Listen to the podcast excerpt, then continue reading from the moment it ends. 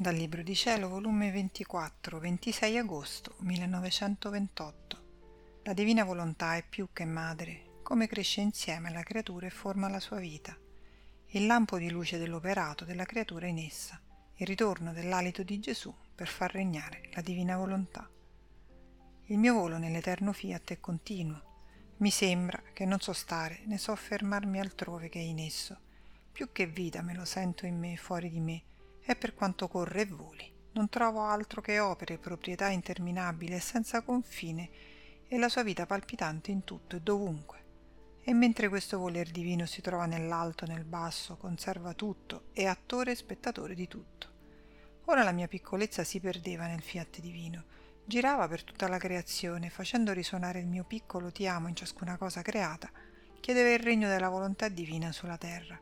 Ed il mio amabile Gesù, facendosi vedere che mi portava nelle sue braccia per farmi seguire gli atti della sua divina volontà, mi ha detto Figlia mia, quanto ti ama il mio volere, più che madre ti tiene fra le sue braccia e mentre ti tiene stretta al suo seno, ti sta dentro per crescere insieme con te, palpita nel tuo cuore, circola nel tuo sangue, cammina nei tuoi piedi, pensa nella tua mente, parla nella tua voce. È tanto il suo amore, la sua gelosia, che se sei piccola si fa piccola, se cresci cresce insieme e se operi ti ingrandisce tanto che ti distende in tutte le opere sue. La madre può lasciare la figlia sua, può dividersi, stare lontana, la mia volontà non mai, perché facendosi vita della figlia sua si rende inseparabile. Sicché anche a volerla lasciare non lo può, perché è la sua stessa vita che vive ed ha formata nella figlia sua.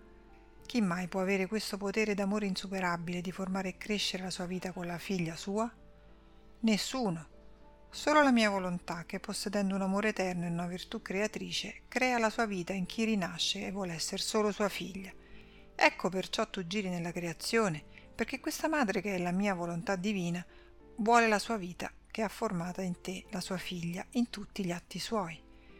Quindi chi vive nel mio fiat divino corre insieme alla corsa vertiginosa, ordinata ed armonica di tutta la creazione. E siccome la corsa ordinata di tutte le sfere forma la più bella musica armoniosa, l'anima che corre insieme forma la sua nota d'armonia, che facendo eco nella patria celeste, tutti i beati fanno attenzione e dicono Com'è bello il suono che si sente nelle sfere perché gira in esse la piccola figlia del fiat divino. È una nota di più e un suono distinto che sentiamo ed il voler divino ce lo porta fin nelle nostre regioni celesti. Perciò non sei tu che corri, è la mia volontà che corre e tu corri insieme con essa. Onde continuavo a pensare ai grandi prodigi e sublimità del fiat divino, e mentre mi sentivo sperduta in esso, il mio amato Gesù ha soggiunto. Figlia mia, come il lampo si sprigiona dalle nubi ed illumina la terra e poi si ritira di nuovo nel seno delle nubi, per chiarire spesso spesso con la sua luce la terra, Così l'anima che vive nel mio volere, come opera sprigiona i suoi lampi nel seno della sua umanità e forma altra luce nel sole del mio fiat divino. Non solo, ma rischiara la terra dalle tenebre dell'umano volere. Solo che il lampo che sprigionano le nubi è luce limitata, invece il lampo fatto nel mio voler divino è senza limiti e nella sua luce porta la conoscenza di esso, perché l'operare nel mio volere contiene la forza universale quindi forza unica, nuova creazione, vita divina. Perciò, come la creatura fa il suo atto di lampo, tutte le porte si aprono delle opere mie per ricevere la nuova creazione ed il lampo di luce dell'operato della creatura nel mio fiat. Perciò tutte le opere mie si sentono rinnovate e doppiamente glorificate, sicché tutte festeggiano nel sentire la nuova forza creatrice sopra di loro.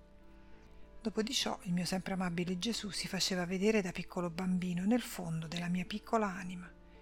Mi stringeva, mi baciava, mi alitava ed io mi sentivo infondere nuova vita e nuovo amore. Ed io ripetevo a lui ciò che faceva a me e ripetendo i suoi baci mi ha detto Piccola figlia del mio volere, il mio alito fiatandoti ti rinnova e con la sua potenza vivificatrice distrugge in te l'infezione del germe dell'umano volere e vivifica il germe del mio fiat divino. Quest'alito è il principio della vita umana della creatura, la quale, come si allontanò dal mio volere, perdette il mio alito, e sebbene le restò la vita, ma non sentiva più la forza vivificativa del mio alito, che vivificandola la manteneva bella, fresca, a somiglianza del suo creatore. sicché l'uomo, senza il mio alito, rimase come quel fiore che non avendo più pioggia, vento e sole, si scolorisce, appassisce e declinando il suo capo tende a morire. Ora per riabilitare il regno del mio volere divino in mezzo alle creature è necessario che ritorni il mio alito continuo in mezzo a loro, che soffiandoli più che vento faccia entrare in loro il sole della mia volontà, che col suo calore distrugge il germe cattivo dell'umano volere e ritorna bello e fresco come era stato creato ed il fiore ridrizzando il suo stelo sotto la pioggia della mia grazia rialza il suo capo, si vivifica, si colorisce e tende alla vita del mio volere, non più alla morte. Oh, se sapessero le creature il gran bene che sto preparando, le sorprese d'amore, le grazie inaudite, come sarebbero più attenti. E chi conosce le conoscenze del mio volere, oh, come metterebbero la vita per slanciarle in mezzo al mondo, affinché le creature si disponessero a riceverle un tanto bene perché esse tengono virtù di aiutare e facilitare le disposizioni umane per un bene sì grande. Ma l'ingratitudine umana è sempre quella, invece di prepararsi pensano a tutt'altro e precipitano nel peccato.